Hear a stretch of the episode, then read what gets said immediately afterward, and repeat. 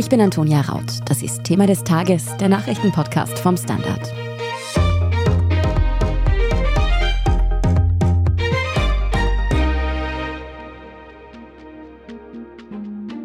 Heute lernen wir, wie man in Österreich feiert.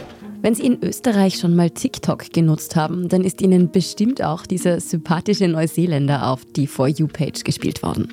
Er nennt sich dort Austrian Kiwi und erklärt quasi Österreichs Kultur aus der Perspektive eines Ausländers, der hier lebt.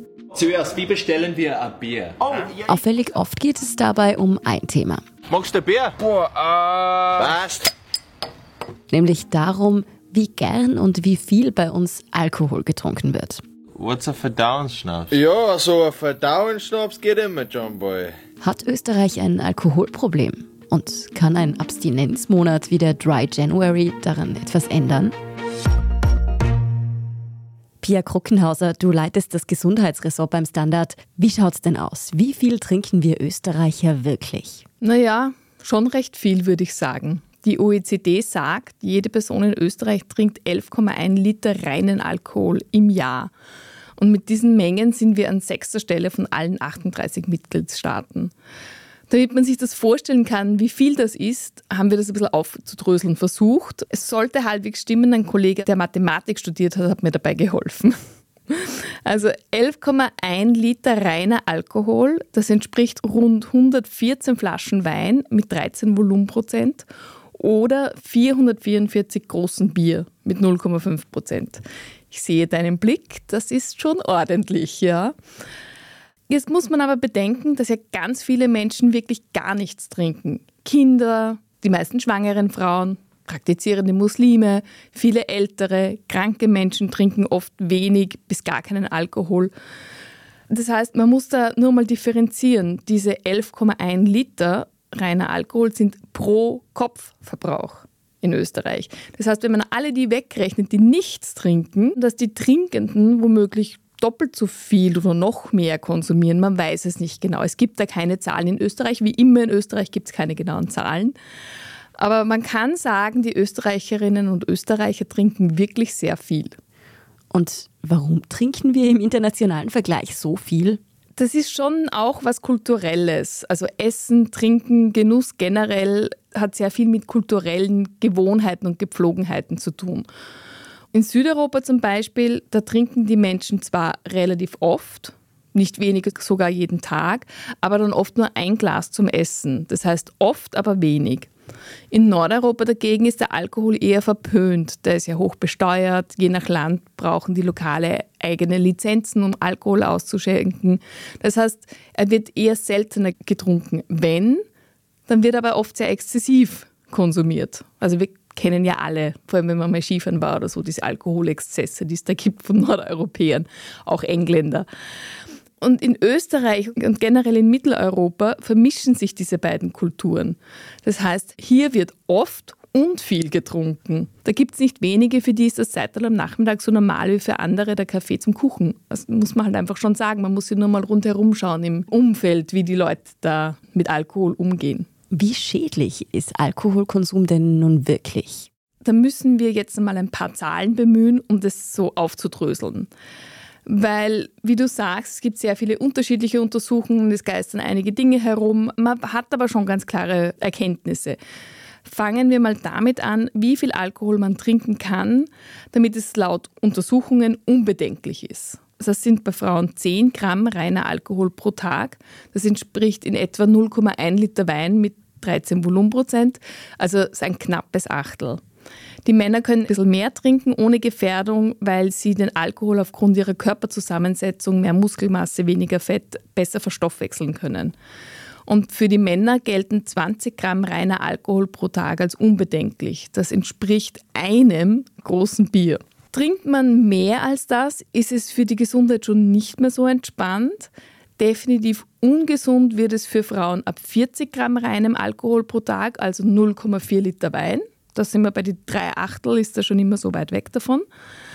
Und bei Männern wird es ab 60 Gramm pro Tag problematisch. Das sind dann 3 große Bier. Und wir reden hier vom durchschnittlichen täglichen Konsum. Die Forschung ist sich dabei noch nicht ganz einig, ob der tägliche moderate Konsum gesundheitlich gesehen entspannter ist oder ob es egal ist, wenn man sich am Wochenende einmal so richtig wegschüttet. Also für den Gesamtkonsum. Was man aber sagen kann, ist, dass sich am Wochenende oder wann auch immer einmal so richtig wegtun, auf jeden Fall aus psychischer Sicht bedenklich ist, weil das hat dann schon eine Tendenz zum Suchtverhalten. Da will man wahrscheinlich was wegdrücken, was halt mit Alkohol leichter geht.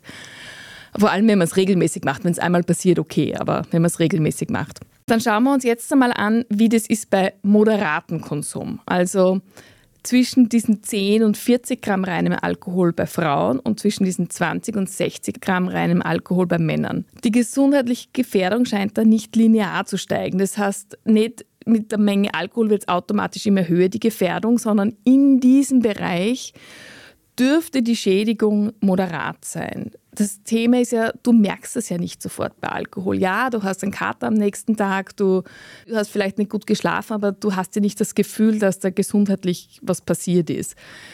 Das sind mehr so diese undefinierbaren Langzeitfolgen, die dann bei uns als Lebensstilerkrankungen zusammengefasst werden.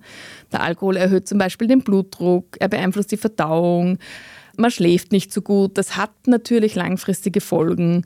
Wenn der Körper Alkohol abbauen muss, gibt es keine Fettverbrennung. Es gibt auch keine anderen Reparaturarbeiten, die in der Nacht passieren. Entzündungen werden nicht bekämpft. Das heißt, wenn man regelmäßig tendenziell mehr trinkt als weniger über viele Jahre, darf man sich nicht wundern, wenn er mit Mitte 60 ein Herzthema da ist oder auch Darmkrebs und was auch immer. Da ist aber natürlich nicht nur der Alkoholauslöser, aber er ist ein wesentlicher Faktor neben anderen wie eben Ernährung, Bewegung, alles das, was wir wissen und was wir ja schon oft hier im Podcast besprochen haben. Wie kommt es dann aber, dass es in manchen statistischen Erhebungen so aussieht, als wären Menschen, die ein bisschen was trinken, gesünder als Menschen, die gar nichts trinken? Genau, das ist eine wesentliche Frage und da muss man sagen, das ist einfach das Studiendesign nicht gut gemacht. Man hatte diese sehr groß angelegte Studien über viele Jahre natürlich, aber man ist dann draufgekommen, dass in diesen Studien nicht berücksichtigt worden ist, warum Menschen keinen Alkohol trinken. Das heißt, da wurde nur festgestellt, dass sie keinen Alkohol trinken, aber nicht ihre Geschichte, ihre Gesundheitsgeschichte.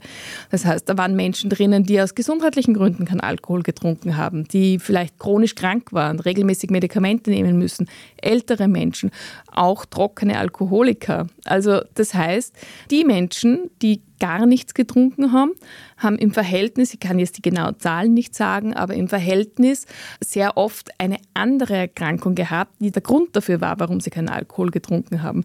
Das heißt, die sind dann womöglich auch früher gestorben oder haben Krankheiten entwickelt, nicht weil sie keinen Alkohol getrunken haben, sondern aufgrund der anderen Themen.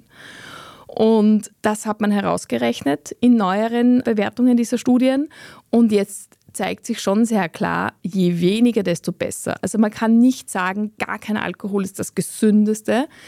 Es deutet im Moment darauf hin, dass so ab und zu ein Glasl kein Problem ist, aber weniger ist im Zweifelsfall immer besser, auch wenn man generell moderat trinkt. Ich habe ja selber auch gerade beim Dry January mitgemacht und gefühlt auch die halbe Redaktion hier und ganz viele Leute in meinem Bekanntenkreis. Und wie verbreitet ist es jetzt schon, dass im Jänner nichts getrunken wird? Ja, tatsächlich mache ich das auch heuer zum ersten Mal. Wobei ich schon seit vielen Jahren immer wieder längere Phasen habe, in denen ich bewusst nichts trinke. Also das ist so quasi der Frühjahrsputz, den ich halt einmal im Jahr mache. Aber diese Initiative Dry January gibt es offiziell seit 2013 und die wurde von der britischen Charity-Organisation Change Alcohol ins Leben gerufen. Die haben das gemacht, weil eine Mitarbeiterin das ausprobiert hat in der Marathonvorbereitung und dann draufgekommen ist, da fühle ich mich so wahnsinnig viel besser und das kam so mit Aufkommen, also Social Media 2013 ist immer wichtiger geworden und man hat es dann über Social Media beworben und damals beim ersten Mal haben 4000 Menschen offiziell mitgemacht. Heute, es ist der 12. Dry January, sind es allein in Großbritannien mehr als 175.000, die offiziell dabei sind. Wie viele da einfach so mitmachen, das weiß man natürlich nicht. Und wie viele es in Österreich sind, da gibt es überhaupt keine Zahlen. Das wird einfach nicht untersucht. Schaut man sich bei uns in der Redaktion um, wie du richtig sagst, trinkt gefühlt jeder und jede zweite nichts im Jänner. Wenn ich jetzt irgendwo was trinken war in den Lokalen, habe ich immer so ein bisschen auf die anderen Tische geschaut, die Reaktion des Kellners so ein bisschen analysiert. Da hat man das Gefühl, niemand macht Dry January. Also man kann es nicht sagen, das kommt immer ein bisschen auf die eigene Bubble an. Aber ich nehme an, da müsste man mal nachforschen, ob sich da in der Gastronomie etwas zeigt. Ich glaube, der Supermarkt ist nicht so das Drama. Wenn ich mir denke, wenn ich mir die Weinvorräte bei uns zu Hause anschaue, da brauche ich ja 3 Monate nichts kaufen, damit die nicht zur Neige gehen. Aber ich würde annehmen, die Initiative ist deshalb so erfolgreich, weil so viele Celebrities und Influencer mitmachen. Von Sportler, Sänger, Schauspielerinnen, Models sind einfach ganz viele dabei. Und die Idee dahinter ist einfach, sich den eigenen Alkoholkonsum bewusster zu machen und einmal zu spüren, was sich eigentlich im persönlichen Lebensgefühl verändert, wenn man einmal länger nichts trinkt. Und ich finde, das funktioniert recht gut. Das ist jetzt natürlich rein subjektiv, aber ich habe schon das Gefühl, dass ich ein paar Verbesserungen wahrgenommen habe. Also ich trinke jetzt sonst auch nicht exzessiv, aber ich hatte den Eindruck, ich habe besser geschlafen. Beim Sport ist ein bisschen mehr gegangen und einfach generell habe ich mich für Jänner so richtig frisch gefühlt die meiste Zeit. Habe ich mir das eingebildet? Also mir geht es genauso wie dir. Ich merke all diese Verbesserungen. Mein Schlaf ist sensationell im Moment. Man ist einfach erholter. Das Hautbild verbessert sich, der Sex wird besser, man hat mehr Libido tatsächlich, weil Alkohol dämpft die Libido. Dann gibt es also gesundheitliche Probleme wie Reflux oder hoher Blutdruck. Die können besser werden. Ganz großartig, man hat keine Anxiety, also diese Mischung aus Hangover und Anxiety. Weil es kennen ja viele, dass sie sich nach einer ausgiebigen Partynacht am nächsten Tag nicht nur körperlich schlecht fühlen, sondern psychisch so ein bisschen da niederliegen, einfach weil der Alkohol den Dopaminhaushalt beeinflusst. Und noch ein wichtiges Thema, Abnehmen geht viel leichter. Alkohol hat ja nicht nur wirklich, wirklich viele Kalorien, das ignorieren wir immer so ein bisschen, weil sie flüssig sind, aber Alkohol hat nach Fett die zweitmeisten Kalorien überhaupt, also mehr als Kohlenhydrate und Proteine. Und der Alkohol hemmt die Fettverbrennung, weil die Leber, die das verarbeitet, die fragt nicht danach, was kann ich denn jetzt als nächstes abbauen, sondern die sagt, okay, was kann ich am leichtesten als erstes nehmen? Und der Alkohol steht immer am ehesten zur Verfügung. Das heißt, solange Alkohol im Blut ist, baut die Leber kein Fett ab. Und damit ist, wenn man zum Beispiel abnehmen möchte, dann sollte man den Alkohol als erstes streichen. Weil du jetzt Abnehmen angesprochen hast, auch umgekehrt. Wenn man zum Beispiel gesund zunehmen, also im Idealfall Muskelmasse aufbauen will, dann ist Alkohol da natürlich hinderlich. Aber das sind ja auch alles Prozesse, die nicht von heute auf morgen und meistens auch nicht in wenigen Wochen passieren. Kann da denn ein Monat ohne Alkohol echt schon was bringen? Man muss jetzt schon auch einmal die Kirche im Dorf lassen. Tatsächlich ist es so, dass ein Monat ohne Alkohol nicht wirklich eine nachhaltige gesundheitliche Verbesserung bringt. Da muss man einfach ehrlich sein. Wenn man das möchte, muss man längerfristig reduzieren. Das gelingt aber durchaus. Es gibt den Dry January jetzt eben schon über 10 Jahre. Das heißt, man hatte schon Zeit, Studien durchzuführen. Und da zeigt sich, dass die Leute, die moderat trinken, also so ab und zu ein Glas, vielleicht einmal ein Glas zu viel, aber prinzipiell nicht übertrieben, die holen das, was sie im Jänner weglassen, aufs Jahr gerechnet wieder herein. Das heißt, die Alkoholmenge bleibt mehr oder weniger gleich. Wer aber wirklich profitiert von dieser Initiative, sind die Menschen, die wirklich zu viel trinken, also wo es schon in so Richtung bedenklichen Konsum geht. Da gibt es jetzt sehr aussagekräftige Studien, die zeigen, dass ungefähr die Hälfte der Menschen, die Dry January machen und eben einen höheren Konsum haben, 6 Monate später immer noch weniger trinken als vor dem Dry January. Und das ist ein beachtlicher Erfolg. Und da kann man dann wirklich auch was ändern, wenn man das beibehalten kann. Das heißt, ich würde sagen, für uns ist es ein bisschen eine Lifestyle-Spielerei, die uns sehr gut tut, keine Frage. Also das soll kein Argument dagegen sein, im Gegenteil. Wirklich profitieren davon die Menschen, die an der Kippe zum ungesunden Trinkverhalten sind. Da kann so ein Monat den entscheidenden Unterschied machen. Pia, auch wenn es so viele Vorteile hat, werden die allermeisten von uns mit Februar wieder ganz normal zum Weinglas oder zur Bierflasche greifen. Warum eigentlich? Naja, Alkohol hat halt einfach schon etwas Geselliges und Verbindendes. Und es ist natürlich auch ein Genussmittel. Das darf man nicht unterschätzen. Ich habe vorher schon vom Weinregal bei uns zu Hause gesprochen, das gut gefüllt ist. Das liegt auch daran, dass ich zum Beispiel wirklich gern zum Essen das eine oder andere Glas guten Wein trinke, so à la Weinbegleitung. Und das ist einfach ein wahnsinnig tolles Geschmackserlebnis und das kann ich mit anderen Getränken nur sehr schwer nachahmen. Also da gibt es mehrere Aspekte. Was ich viel spannender finde in dem Zusammenhang, weil wir haben ja schon darüber gesprochen, dass dieser moderate Konsum vielleicht nicht gut ist, aber auch nicht schlecht. Die meisten Menschen in Österreich kennen dieses Phänomen, dass man, wenn man nichts trinkt, so überredet wird dazu, na geh, kannst du anstoßen, nur ein Glasl, na wie bitte, warum trinkst du noch einen Alkohol, ist doch lächerlich, so diese Herangehensweise. Also man muss sich wirklich erklären oft, wenn man nichts trinkt. Und ich finde, dass das ja viel mehr über die Person aussagt, die so Druck macht, als über die Person, die nichts trinkt. Weil die Person, die nichts trinkt, die trinkt dann einfach nichts, weil sie nicht will. Die Person, die so überredet, es ist meine Theorie, aber ich würde sagen, man hat regelrecht den Eindruck, dass sich die dann fast schon angegriffen unter Anführungszeichen fühlen. So quasi muss ich jetzt meinen Alkoholkonsum in Frage stellen. Und bevor ich das tue, erkläre ich lieber dir, dass du eine Spaßbremse bist. Diesen Aspekt hat man schon immer wieder. Man muss ja nur bei uns ins Forum schauen, wenn man sich anschaut, was da manchmal so für Kommentare drunter stehen. Wobei auch bei uns im Forum das Bewusstsein dafür mittlerweile viel größer und klarer geworden ist für den Alkoholkonsum. Aber was klar ist, man braucht keinen Alkohol, um lustig zu sein, um gesellig zu sein. Und man sollte einfach, wenn man Lust hat auf ein Glas, ans Trinken. Und wenn man keine Lust drauf hat, dann trinkt man nichts. Aus, fertig. Und wenn man sich dann bei jemandem erklären muss, dann sollte man diese Person in Frage stellen und nicht sich selber. Pia Kruckenhauser, vielen Dank für diese Einblicke. Sehr gern. Bleiben Sie jetzt aber noch dran. Mein Kollege Tobias Holop hat mit einem Experten gesprochen, der sich nicht nur mit Alkoholkonsum, sondern wirklich auch mit Alkoholsucht beschäftigt und der uns zum Beispiel sagen kann, wo die eigentlich anfängt.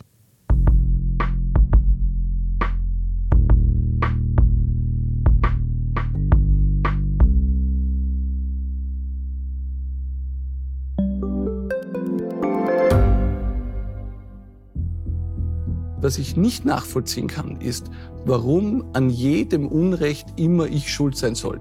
Ein Korruptionsskandal jagt den anderen. Österreich hat in den letzten 30 Jahren viel über Klimaschutz gesprochen, aber zu wenig getan. Die Politik verschläft die Klimakrise. Die Behörden haben alles richtig gemacht. Fehler vergisst man, statt daraus zu lernen. So sind wir nicht. So ist Österreich einfach nicht. Aber wie ist Österreich dann? Das wollen wir bei Inside Austria herausfinden. Wir blicken auf die großen österreichischen Skandale. Von Ibiza bis Ischgl. Wir wollen wissen, wer dafür in der Politik die Verantwortung trägt. Und wir schauen genau hin, wo Österreich über seine Grenzen hinaus mitmischt. Vom Wirecard-Skandal bis zum Ukraine-Krieg. Das ist Inside Austria von Standard und Spiegel. Jeden Samstag eine neue Folge, überall, wo es Podcasts gibt.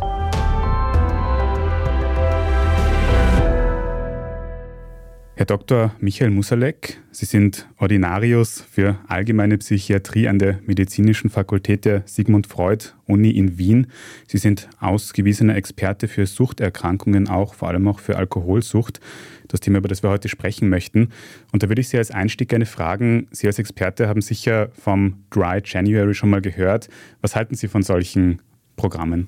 Prinzipiell halte ich doch einiges davon, denn es gibt den Menschen die Möglichkeit, zumindest einen Monat lang einmal nichts zu trinken und einerseits zu schauen, was tut das mit mir? Geht es mir dann besser oder geht es mir schlechter? Und zum anderen auch zu wissen, wo stehe ich auf diesem Kontinuum vom kompetenten Trinken bis hin dann zur Suchtentwicklung. Jeder, der ja Alkohol trinkt, hat prinzipiell die Möglichkeit, suchtkrank zu werden.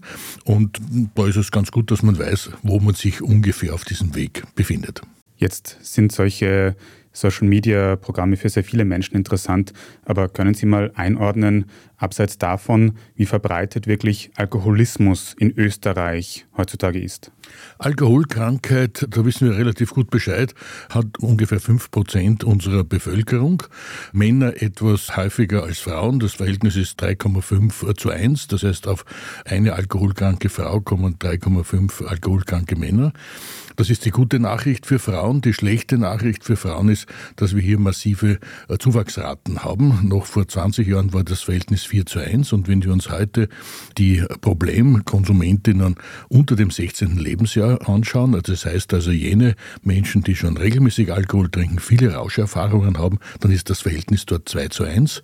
Das heißt, in ungefähr 20 Jahren werden wir auch bei den Alkoholkranken ein 2:1 Verhältnis haben. Mhm. Also noch ein größeres Problem für Männer, aber es wird auch akuter für Frauen? Bei den Männern ist die Zahl ziemlich konstant, seit den 70er Jahren sogar leicht rückläufig, aber bei den Frauen haben wir starke Zuwachsraten. Das hängt vor allem mit der Verfügbarkeit des Alkohols zusammen. Also es ist heute einfach wesentlich akzeptierter, dass Frauen auch unter der Woche trinken, dass auch Frauen etwas leicht betrunken sind. Das sind alles Dinge, die vor 20, 30 Jahren gar nicht akzeptabel gewesen wären.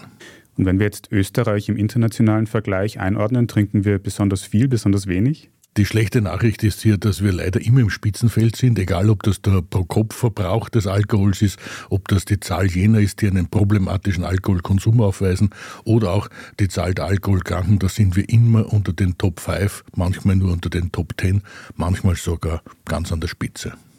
Vielleicht nur ganz kurz als Übersicht, was sind denn die schädlichen Folgen von Alkoholkonsum, zu viel Alkoholkonsum? Alkohol ist die Droge, die am meisten schädigend wirkt, und zwar auf alle Körpersysteme. Zuvor das natürlich im Verdauungstrakt, also hier Leber natürlich und auch die Bauchspeicheldrüse, aber auch Magen- und Darmerkrankungen sehen wir sehr häufig.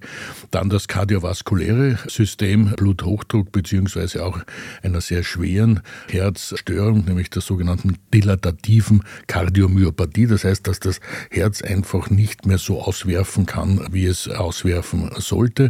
Dann natürlich Nervenschädigungen, sowohl des peripheren Nervensystems wie auch des zentralen Nervensystems. Nicht zuletzt auch Hauterkrankungen und sogar auch das toxische Knochenödem. Also es gibt wirklich kein Körpersystem, das nicht vom Alkohol in höherer Menge massiv geschädigt wird. Und jetzt haben Sie schon gesagt, es ist in Österreich ganz üblich, dass man Alkohol trinkt in verschiedensten Situationen. Kann man sagen, wo dann eine Alkoholsucht konkret anfängt, oder wie kann man das einordnen? Das entscheidende Zeichen, dass man am Weg in die Sucht ist, beziehungsweise dann auch schon suchtkrank ist, ist der Kontrollverlust. Das heißt, ich kann nicht mehr kontrollieren, wie viel ich trinke und ob ich trinke oder ob ich nicht trinke. Mit anderen Worten, ich nehme mir vor, heute gar nichts zu trinken und schaff's nicht. Beziehungsweise ich nehme mir vor, nur 1 oder 2 Gläser zu trinken, und dann sind es wieder 4, 5 oder 6 Gläser. Und wenn das regelhaft auftritt, wenn es einmal ist, dann kann man sicher ein Auge zudrücken. Aber wenn das regelhaft auftritt, dann ist es wirklich gefährlich, und dann ist man zumindest am Weg in die Suchterkrankung. Da kommt es dann noch zu anderen Erscheinungen wie einem körperlichen Entzugssyndrom. Das heißt, dass der Körper mit Entzugserscheinungen reagiert, wenn der Alkoholspiegel einen kritischen Wert unterschreitet. Und wenn man dann wieder Alkohol zu sich nimmt, dann ist das wieder weg. Dann gibt es ein Zeichen, das leider oft missinterpretiert wird, und das ist die Toleranzentwicklung. Das heißt, man muss immer mehr Alkohol zuführen, um die gleiche Rauschwirkung zu haben. Das hängt einfach damit zusammen, dass die Blut-Hirn-Schranke einfach hier mehr zumacht und versucht, die Nervenzelle, vor allem die zentrale Nervenzelle, zu schützen. In Österreich leider bekannt unter dem Pfau, der vertragt was oder die vertragt etwas. Also wenn man so viel mehr verträgt als alle anderen rundherum und das immer besser verträgt, dann sollte man auch sich schon Gedanken machen, dass man leider auf einem guten Weg ist in die Suchtentwicklung. Ich kenne es von mir daheim in Salzburg, da ist das auch eher so eine positive Einordnung, und man denkt vielleicht nicht daran, was alles noch an Negativen dabei sein kann. Exakt, also die meisten sind ja sehr stolz darauf, aber da gibt es überhaupt gar keinen Grund, darauf stolz zu sein. Jetzt haben Sie schon angesprochen, jetzt in diesem Dry January machen sich mehr Menschen Gedanken über ihren Alkoholkonsum als sonst im Jahr. Jetzt kann es aber auch passieren, dass jemand eben an diesem Dry January scheitert, dass man dann doch ein Glas Wein trinkt. Wenn mir das jetzt passiert und ich frage mich, okay, habe ich vielleicht ein Problem mit Alkohol, auch wenn es nicht ganz so ausgeprägt ist? Sie haben jetzt schon diese Faktoren angesprochen. kann ich dann einen Selbsttest machen oder was kann ich dann an mir selbst beobachten, um zu sagen, ich habe ein Problem oder ich habe kein Problem? Es gibt solche Selbsttests, wie zum Beispiel den sogenannten Cage. Da braucht man nur auf die Homepage des Anton-Proksch-Instituts gehen und dort kann man das abrufen und schauen, wo man sich ungefähr befindet. Das wesentlichste Kriterium ist, wie schon gesagt, der Verlust der Kontrolle. Also wenn ich merke, ich schaffe es einfach nicht mehr, das zu machen, was ich eigentlich möchte, dann sollte auf alle Fälle ein rotes Lämpchen aufleuchten. Im Zweifelsfall kann man sich in jedem Fall an eine der Beratungsstellen richten, egal welcher Institution, aber das Anton-Proksch-Institut hat auch hier ein sehr gutes Netzwerk, wie überhaupt die Versorgung für Alkoholkranke bis auf ganz wenige Regionen in Österreich eine durchaus komfortable ist. Das ist nicht so sehr das Problem. Das Problem ist, dass die Menschen erst sehr, sehr spät diese Hilfestellungen in Anspruch nehmen. Wir müssen heute davon ausgehen, dass im Schnitt 8 Jahre manifester Alkoholkrankheit besteht, bis jemand erstmals in Behandlung kommt. Das heißt also, manche sind schon deutlich früher in Behandlung, aber viele sind auch deutlich später in Behandlung. Und das ist insofern hochproblematisch, weil Alkoholkrankheit eine tödliche Krankheit ist. Die Überlebensraten sind deutlich reduziert, sind also durchaus vergleichbar mit manchen Tumorerkrankungen. Und da geht es schon darum, ob jemand überlebt oder nicht, wenn er rechtzeitig in Behandlung geht oder leider eben zu spät in Behandlung geht. Das heißt, es gibt gute Behandlung, aber man muss sie sich eben auch suchen. Und das ist meine nächste Frage. Wenn ich jetzt das Gefühl habe, ich habe vielleicht ein Problem, was mache ich dann als nächstes? Was passiert als nächstes? Also heutzutage ist das Erste, was man macht, dass man einmal ins Internet geht und schaut, wo ist die nächste Beratungsstelle. Wie gesagt, die Chance, dass das durchaus in einer komfortablen Entfernung ist, ist sehr, sehr groß in den Städten überhaupt. Da gibt es gar kein Problem. In manchen ländlichen Gebieten ist es vielleicht ein bisschen schwieriger. Aber im Prinzip ist das Versorgungsnetz ein sehr gutes. Und dann dort anrufen, einen Termin vereinbaren und einmal ein Gespräch führen. Also es gilt ja so wie bei jeder Erkrankung. Je früher ich etwas erkenne, desto besser ist die Prognose und nichts besser, als man geht einmal zum Arzt und bekommt dann die Nachricht, eigentlich brauchen Sie noch keine Behandlung, wenn Sie auf das und das achten, dann sind Sie auf der sicheren Seite. Wenn man jetzt vom Arzt doch eine Prognose bekommt, es gibt ein Alkoholproblem, wie dramatisch ist das dann? Wenn man in Behandlung geht, dann ist es gar nicht so dramatisch, wie es die meisten Menschen glauben. Alkoholkrankheit ist eine chronische Erkrankung, ist also vergleichbar mit einer chronischen Zuckerkrankheit, also der erworbenen Zuckerkrankheit oder einer Bluthochdruckerkrankung. Also das ist etwas, was man schon über längere Zeit hat. Aber man kann über lange Zeiträume völlig symptomfrei sein. Und von all diesen Erkrankungen, die ich jetzt hier erwähnt habe, ist die Alkoholkrankheit die mit der besten Prognose. Wenn jemand regelmäßig in Behandlung geht, dann können wir in ungefähr 80% der Fälle eine völlige Symptomfreiheit erreichen. Das ist ein sehr, sehr hoher Wert, den wir bei anderen Erkrankungen, vergleichbaren, gar nie erreichen können. Das ist die gute Nachricht. Die schlechte Nachricht ist, wenn man nicht in Behandlung geht, fällt dieser Prozentsatz auf 10% herunter. Das heißt, man hat selbst in der Hand, gebe ich mir 80% Chance, mit meiner Alkoholkrankheit fertig zu werden oder gebe ich mir kaum eine Chance.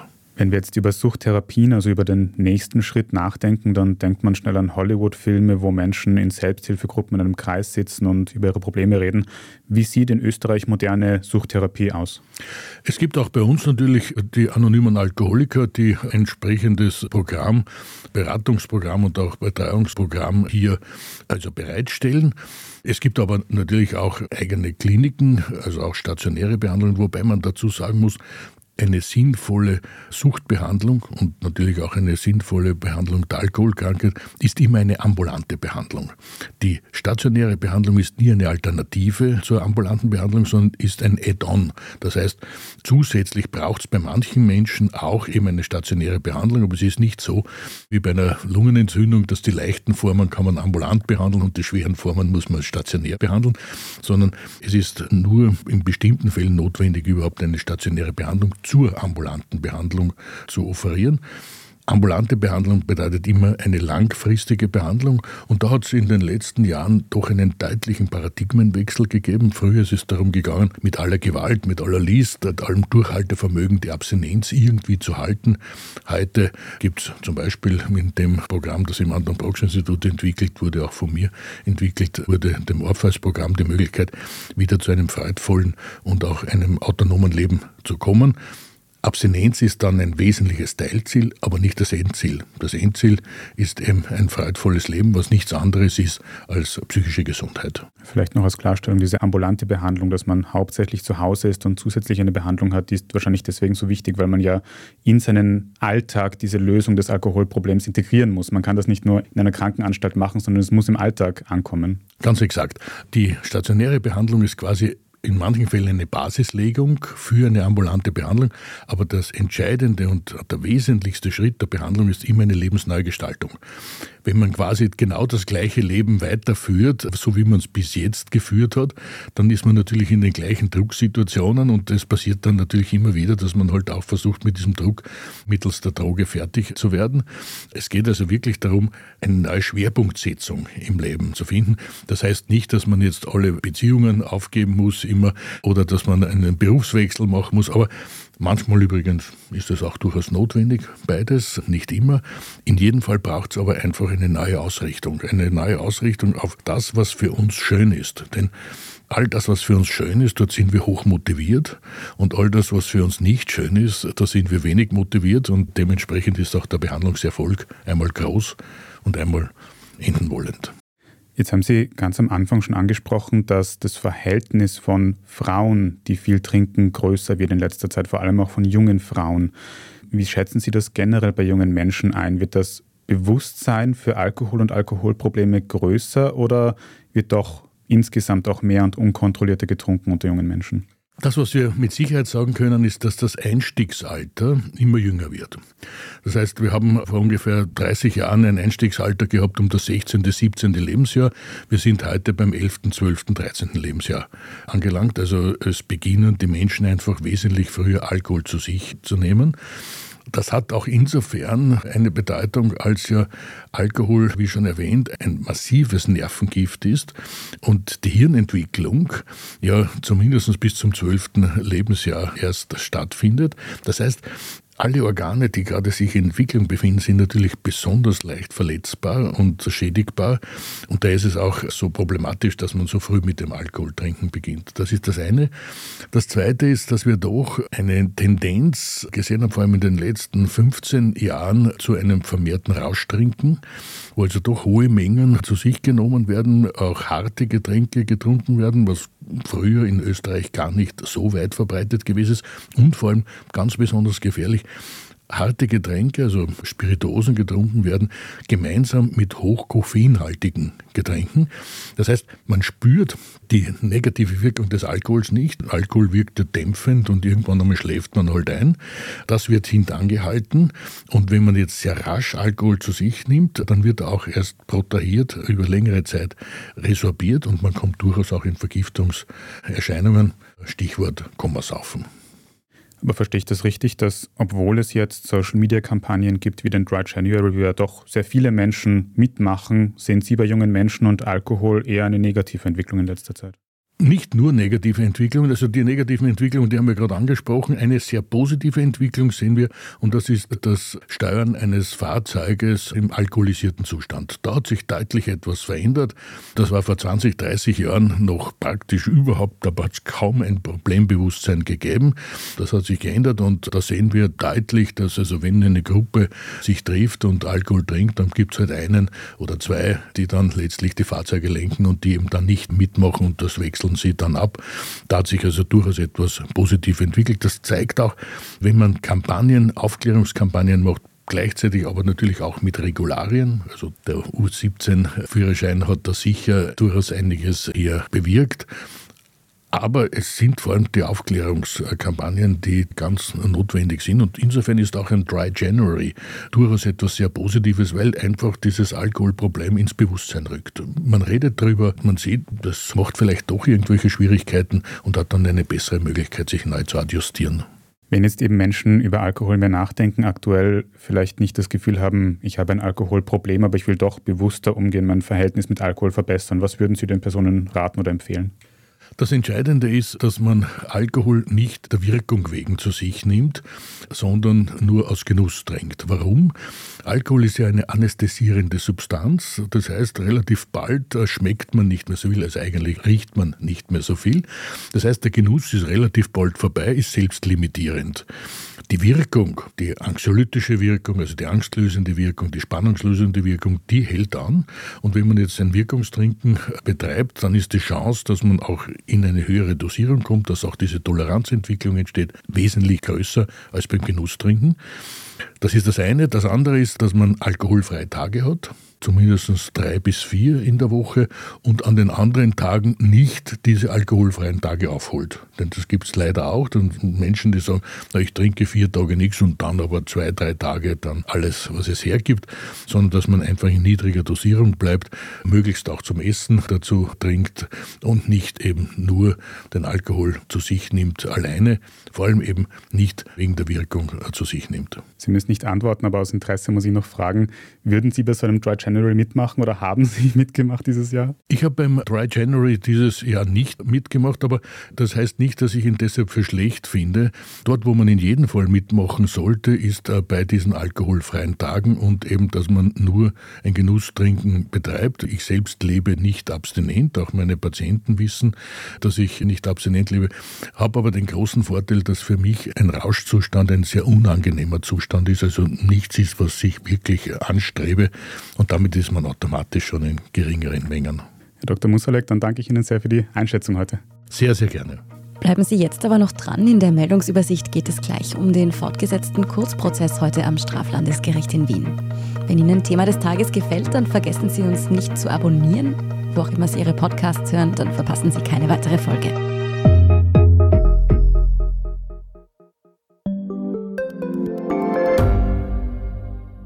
Standard-Podcasts gibt es ja wirklich schon zu jedem Thema. Also fast jedem. True Crime. Thema des Tages. Lohnt sich das? Inside Austria. Serienreif. Besser Leben. Rätsel der Wissenschaft. Edition Zukunft. Und.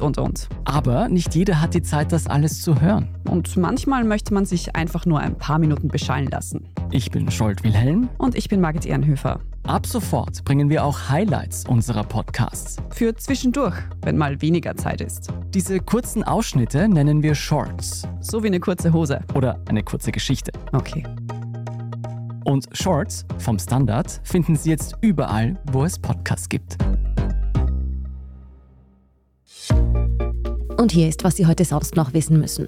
Erstens, heute Dienstag wurde am Straflandesgericht Wien der Prozess gegen Ex-Bundeskanzler Sebastian Kurz fortgesetzt. Weitere Zeugen waren geladen. Alle Details lesen Sie im Live-Ticker auf derstandard.at. Der Prozess nähert sich bereits dem Ende. Im Februar wird ein Urteil erwartet. Nochmal kurz, worum es geht. Die Wirtschafts- und Korruptionsstaatsanwaltschaft WKStA wirft Kurz und seinem ehemaligen Kabinettschef Bernhard Bonelli ja falsche Zeugenaussage vor. Sie sollen im parlamentarischen Ibiza-Untersuchungsausschuss 2020 die Rolle von Kurz bei Personalbesetzungen kleingeredet haben. Die beiden Angeklagten bestreiten die Vorwürfe. Es gilt die Unschuldsvermutung. Zweitens, nach einem Absturz im vergangenen Jahr hat Österreich im Korruptionsindex der NGO Transparency International 2 Plätze gut gemacht. Jetzt liegen wir im internationalen Ranking auf Platz 20. Mit 71 Punkten bleibt Österreich zahlenmäßig allerdings auf demselben Stand wie im vergangenen Jahr. Die bessere Platzierung ist nur passiert, weil andere Länder Punkte verloren haben. Also keine Glanzleistung. Aus Sicht von Transparency International kommt es einem Armutszeugnis gleich, dass Österreich trotz stetiger Forderungen nach mehr Transparenz und der Bekämpfung von Korruption punktemäßig auf demselben Stand bleibt. Und drittens, dafür eine Auszeichnung für ihre Politik bekommen hat die Grazer Bürgermeisterin Elke Kahr von der KPÖ. Sie hat den World Mayor Prize 2023 gewonnen. Sie ist also Bürgermeisterin des Jahres geworden. Die in London ansässige City Mayors Foundation vergibt die Auszeichnung schon seit 2004 und zwar alle 2 Jahre. Im Sommer des Vorjahres war Elke Kahr für ihre Robin-Hood-Politik nominiert worden. Auf der Shortlist für den Preis war unter anderem auch der Bürgermeister von Kiew, Vitali Klitschko. Mehr dazu und alles weitere zum aktuellen Weltgeschehen lesen Sie wie immer auf derstandard.at. Falls Sie Feedback oder Anregungen für uns haben, dann schicken Sie die gerne an podcast@derstandard.at. An dieser Folge mitgearbeitet hat außerdem noch Tobias Holop. Danke fürs Zuhören, Baba und bis zum nächsten Mal.